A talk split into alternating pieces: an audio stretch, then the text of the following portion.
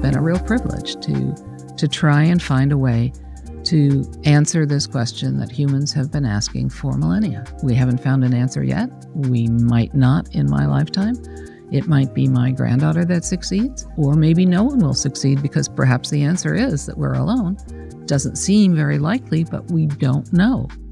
Jill Tarter has devoted most of her professional life looking up at the stars in the search for life elsewhere in the universe. For over four decades, Tarter has been leading the way in attempting to answer the old human question Are we alone? An award winning astrophysicist, Tarter is a pioneer in the field of SETI, or Search for Extraterrestrial Intelligence, having been named one of the 100 most influential people in the world by Time magazine in 2004. Along the way, she has also been immortalized in popular culture. Her work was the inspiration behind the character Ellie Arroway in Carl Sagan's novel Contact, and subsequently in the film adaptation where she was played by Jodie Foster. Though she officially retired in 2012, she never ceased to look for answers. I'm Carlotta Rebello, and I'm pleased to say that I met up with Jill Tarter at the SETI Institute in Mountain View, California, for the big interview. Jill Tarter, welcome to the big interview on Monocle 24. Let's begin in uh, New York State. I would like to understand a bit of your childhood and how was it like to grow up there in the 1950s, 60s? Yeah, well, I grew up in a commute town for New York City on the uh, Grand Central Railroad line, town called Eastchester, and lived in an apartment complex that was right on a lake. So I was one of these kids who swam before I could walk. And it was a lot of fun on that lake. And I spent a lot of time with my dad out in a canoe fishing in the evenings. And of course, then you lost your dad at a young age. But I've read in some interviews that you've given in the past how you spoke about, you know, observing the sky at night with him, for example. Is that something that you did regularly, or is this one memory that still stays with you until today? No, it's something that I did on a number of occasions, particularly when we visited my aunt and uncle who were beachcombers in the Keys of the west coast of Florida. And so walking along the shoreline at night, where there were no lights, it was just totally beautifully dark and looking at the sky with my dad was was a frequent occurrence. He had had the opportunity to go to Swarthmore to study astronomy. Instead, he became a professional football player for a short time. And then when did it come to your decision then to go to Cornell and study engineering physics? Well, Cornell was my maiden name. And being in New York and a good student, I had a New York scholarship as well. So it was going to be some university within the state. And I had decided very early when I was eight years old that I was going to be an engineer, even though I don't think I really knew what engineers were. And Cornell had a great engineering physics program. And I got my engineering degree and then turned around and said, hmm, you know, if engineers are as boring as my professors, I'm going to find something else to do. And went into astronomy. We'll get to the path into astronomy in a second, but I'm interested in you know that decision. How do you even make that decision when you're eight years old? Is it more you know a rebellious act almost about what society wants you to do or you were just fascinated by by the field itself? No no it's it's the former. So i had spent all my childhood growing up hunting and fishing and camping with my dad. I was the ultimate tomboy. And at some point my mother had a conversation with my father and he then sat me up on the washing machine which is where we had our conversations eye to eye and he said, Well, your mom thinks that you're now old enough, you should be spending time with her, learning how to do girl things. You couldn't have said anything that would have ticked me off anymore. I just was furious. I didn't see why the world would require you to make a choice of one or the other, why you couldn't do both. And after tears, because that always works to get your dad on your side, and a long conversation, he told me, Well, you know, as, as long as you're willing to work hard, you can do whatever you want. And so I just said, okay, I'm going to be an engineer because it was the most masculine thing I could think of. Then when my dad died, I was stuck with that and that stubbornness and wanting to make my dad proud. And my path was set early on. And at the time of your undergraduate degree, you were the only woman out of 300 students. That must have been intimidating at times. Did you have to earn respect from your peers and even professors? Well, I was going to do that anyway because I was really a nerd. I studied hard and was intent on getting really good grades. I think the backlash was that when my grades were higher than my fellow male students, they took some umbrage at that. And at this time, Cornell acted in loco parentis, which meant that female students had to be locked into their dorms every night at 10 o'clock, and we didn't get released from jail until 6 o'clock the next morning. I found that really difficult because my engineering colleagues, students, were off wherever they wanted to be and sharing problem sets, right? So you do the odd numbers, I'll do the even numbers, and that kind of thing. But because I was confined to my dorm, I ended up doing all the work myself. I got a better education, had a lousy social life, but that was part of the deal. I got the advantage that whereas the professors barely knew any of the other students, every professor knew who I was. And so I had an access to them that was not available to my peers. There were lots of pluses and lots of minuses in the situation. And the really good thing is that as of 2018, freshman year, the Cornell Engineering School is now 51% female students. So that's a huge shift in the culture. So things have changed for the better, but it was what it was. Now, you went from engineering then to astronomy. When did the switch happen to you in your mind? When did you decide or started to gain this interest in space, let's say?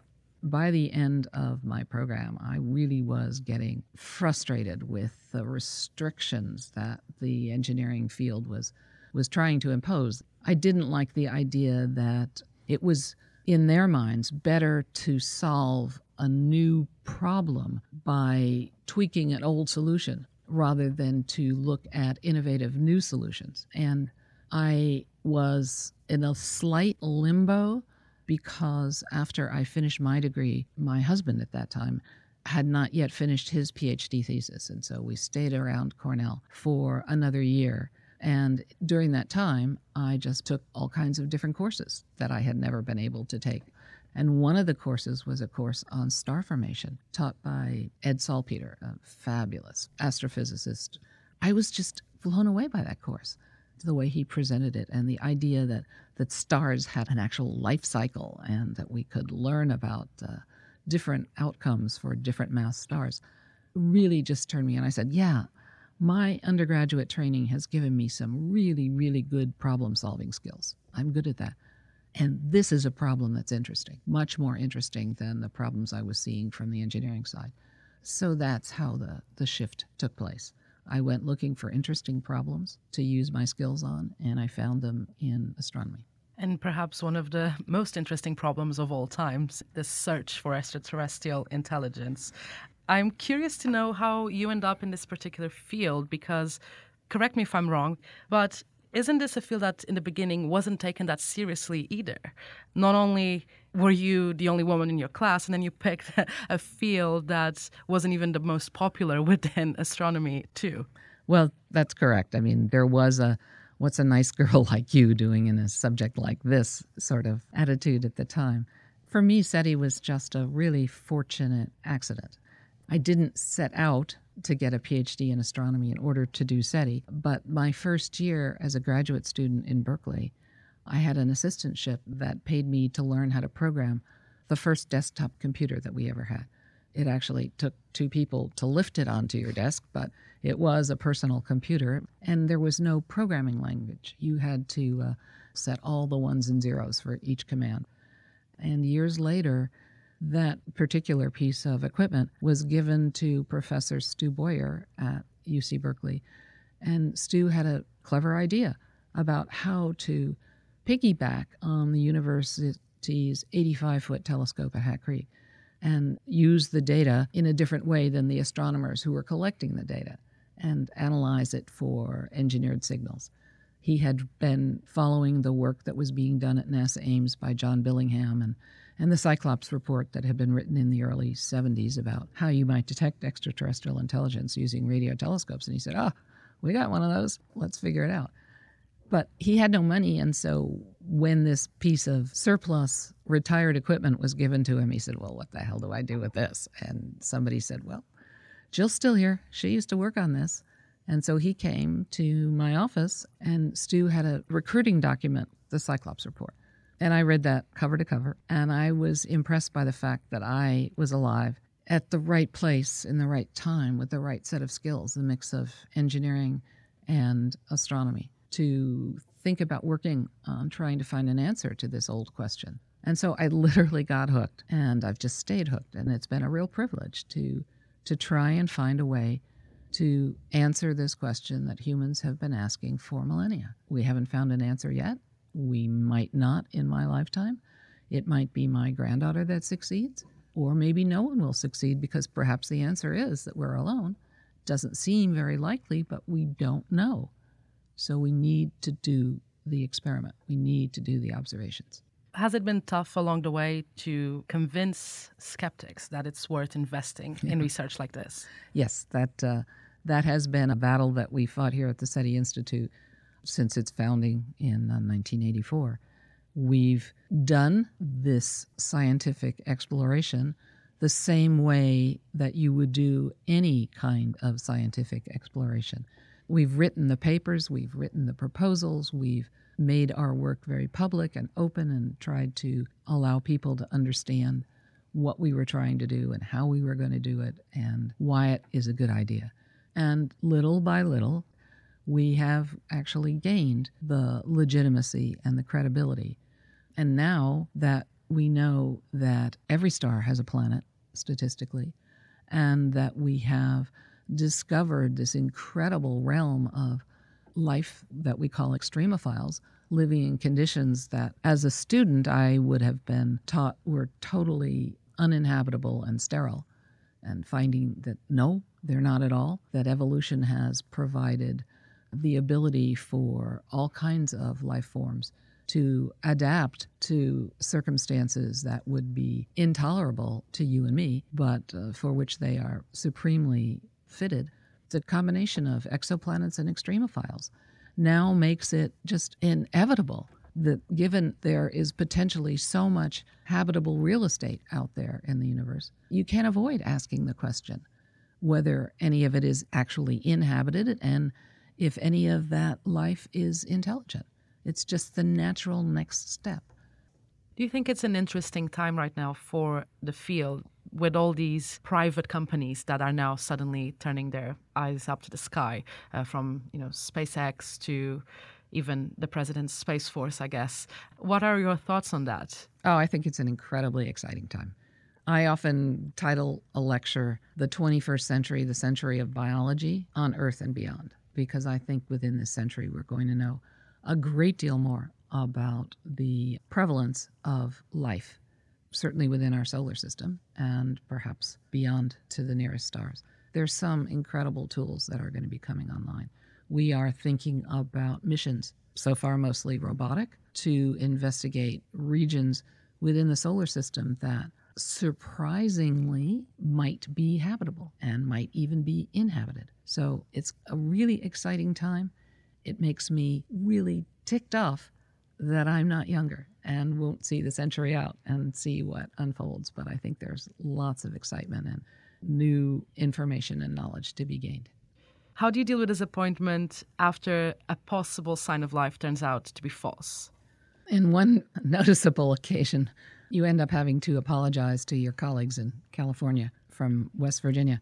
We've had false positives. It's an incredible adrenaline rush. It, it is really so exciting that you do dumb things. You make mistakes.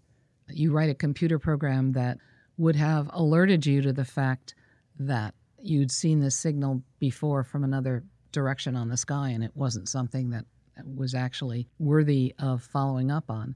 But you write the program, that was a good idea, but then you're so excited that you misread the output and you don't see the very thing that you were looking for. So you continue tracking this target until it sets. And then at that point, you understand that whatever it is wasn't actually coming from that star because the change of the Doppler shift of the signal was appropriate for a, an object that was just coming up to the zenith over your head rather than something that was setting on the western horizon. So you leave the observatory and go off to dinner with the understanding that, no, this isn't it. And then go to bed and again, forget to tell your colleagues in California that, no, this isn't what we had hoped. And they stay up into the middle of the night waiting for that source to rise again the next morning. So you end up having to mend some fences when you come back home. But this hasn't happened very often. But when it does, it is truly memorable. And yes, it's disappointing when it turns out, as it has thus far, to be false positives and not the thing we were actually looking for. But what you do with that disappointment is you rewrite the set of procedures that you should go through to verify the next time it happens. And so you get better and smarter about figuring out what the potential signal is actually coming from. Does it also help in understanding the protocol if it turned out not to be a false positive? Not only the way you yourself react to it and the team reacts to it, but what needs to be in place afterwards? Yes. Every one of these is a dress rehearsal for what may eventually be the real thing we learned that even though no one told anybody about what we were doing in Green Bank, West Virginia at the telescope, the news leaked out anyway. So it's a cautionary tale that we probably will not have the kind of time available in our own bubble able to act clinically and analytically as long as we might like to figure out the next time this happens, whether it's the real thing or not. The information's going to get out sooner than we might like, and we just have to be prepared for that. Do you have an image or an idea of what this extraterrestrial life might look, sound, be like? How do you picture it, I guess? We're actually using SETI, the Search for Extraterrestrial Intelligence, that's actually a misnomer. So, what, what we're doing is we're using technology as a proxy for intelligence. So, what we're looking for is evidence of someone else's technology. Having said that, that probably means that we're looking for organisms that are not microscopic in size because they have to build some technology that we can detect over interstellar distances. But now, as we expand our concept of what might be a techno signature. I guess I once would have said, no, they're going to be meter size, whatever. They're going to have to build something to transmit. But perhaps swarms of microbial organisms could, in fact, do some sort of engineering that isn't quite technology, but could alter their environment in ways that new telescopes that are coming on the air in the next couple of decades might detect. And so inadvertently, they might transform their environment in a way that looks like it's been engineered. So I basically think I can't say anything about what they'd look like. And actually, I really don't give a damn. I want to answer the question, and they're welcome to look however suits them. Do you think that somehow the public's view and perspective and understanding of all of this is tainted by sci-fi, by movies, by novels? This idea of you know an alien invasion when it's it's not about that. Well, not all sci-fi is like that. There's some mm-hmm. really good stuff out there. And I think that it sparked the imagination of a lot of young people who have then ended up going into STEM fields and are looking for solutions to the problems we have. And there's some horrible sci fi that is just ridiculous and reflects our own paranoia. We used to talk about angels and archangels, and now we've got ET and aliens as the newest reflection of our own internal fears. Are you a fan of the genre? Do you read or? I certainly did as a young person. Mm. I read a lot of science fiction don't have all that much time for doing it now, but Arthur Clarke and Asimov and Heinlein were were really influential for me as a young person. Now, you were the inspiration for the character Ellie Arroway in the novel Contact from 1985. You were then portrayed on screen by Jodie Foster. How did that come about, and how was that experience for you? Well, In the mid 80s, I was back at Cornell at a symposium and ran into Carl and he said, Oh, we're having a cocktail party at the house. Come on up tonight. And when I got there, Carl and Ann took me aside and they said, um, Carl's writing a science fiction book. And I said, Oh, yeah, I know. We read in the New York Times about how large a, an advance he got, and we're all jealous as hell, right? And so Ann said, Well, you may think that you recognize someone in the book, but I think you'll like her. Carl wrote about what he knew about the SETI program, and he wrote about what was in the air at the time. He even included his own personal favorite and my own personal favorite, 1956 T-Bird, as the sports car that Ellie Arroway drove. So it was, it was in the air, and Carl was all part of that. And the fact that there was an actual female doing the job was an obvious thing to include in the in the story. Do you think that it has become easier to be a woman in science, or there's still a long way to go? We're not there yet. Certainly, the um, hashtag MeToo problem that has been so highlighted in the last few years in the scientific community is a big problem that we haven't yet overcome. But yes, I do think it is easier today than it once was. And I am delighted that when you look at university courses and graduate students with the new fields of exoplanetary science and astrobiology, you know, the best and the brightest of these students are, are young women. And they're partially, in my opinion, because it's a new field, because it wasn't already overpopulated with old white men, these young women have been able to take on leadership roles and produce fantastic results in these new scientific fields. Do you ever really retire from this uh, ultimate human enterprise? Oh, heavens no. No, I think my job description will always be as a chief cheerleader for this enterprise because I think there's so many positive benefits from cooperating globally to do this job that it's worth talking up and supporting and enthusing about forever. And I guess just finally, and something that, you know, has been mentioned throughout our conversation today, but what is it like to work on a problem that might never be solved during your lifetime? I wouldn't be in this project if I woke up every morning and said, Today I'm going to get a signal. Because, you know, I'd go to bed every night probably disappointed. But for me, it's really rewarding to wake up in the morning and say, I'm going to try and figure out how to do this job better today than I was doing it yesterday. Following new technologies, figuring out how to do the searching in different ways, and adding more strategies to our portfolio. That's been very rewarding, even though we haven't yet and may never find the evidence that we're searching for. It's an important question. And to me, as I've gotten older, it's become more important, not just for the scientific community, but for humanity as a whole. Because when we get an opportunity to go out and talk to audiences about searching for life beyond Earth, for a short time, their perspective is changed, right? If they're actually listening and paying attention, they begin to think about things they probably hadn't thought of before they walked into that lecture.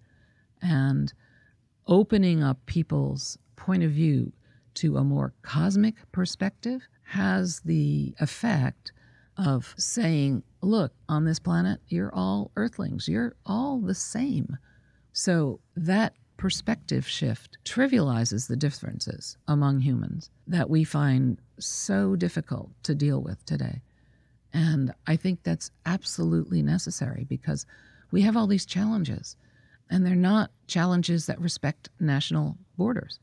They're challenges that have to be solved globally. And so, if you can broaden people's horizons, open up their perspective to allow humanity to begin working on solutions to our problems in a global manner, I think that's really important to our long term future. And so, I've come to really value the peripheral or secondary benefits of a SETI project.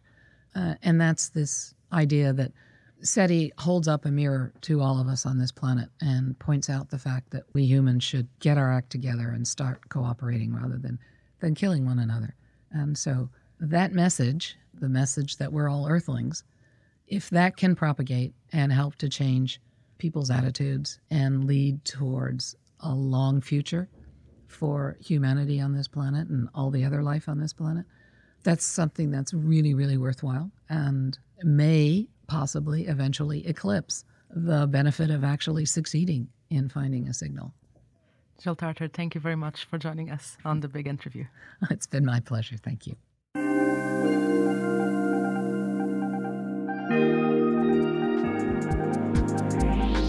My thanks to Jill Tarter. The Big Interview is produced and edited by Yolene Goffam. The researcher was Charlie Filmer Court. I'm Carlotta Ribello. Thank you very much for listening.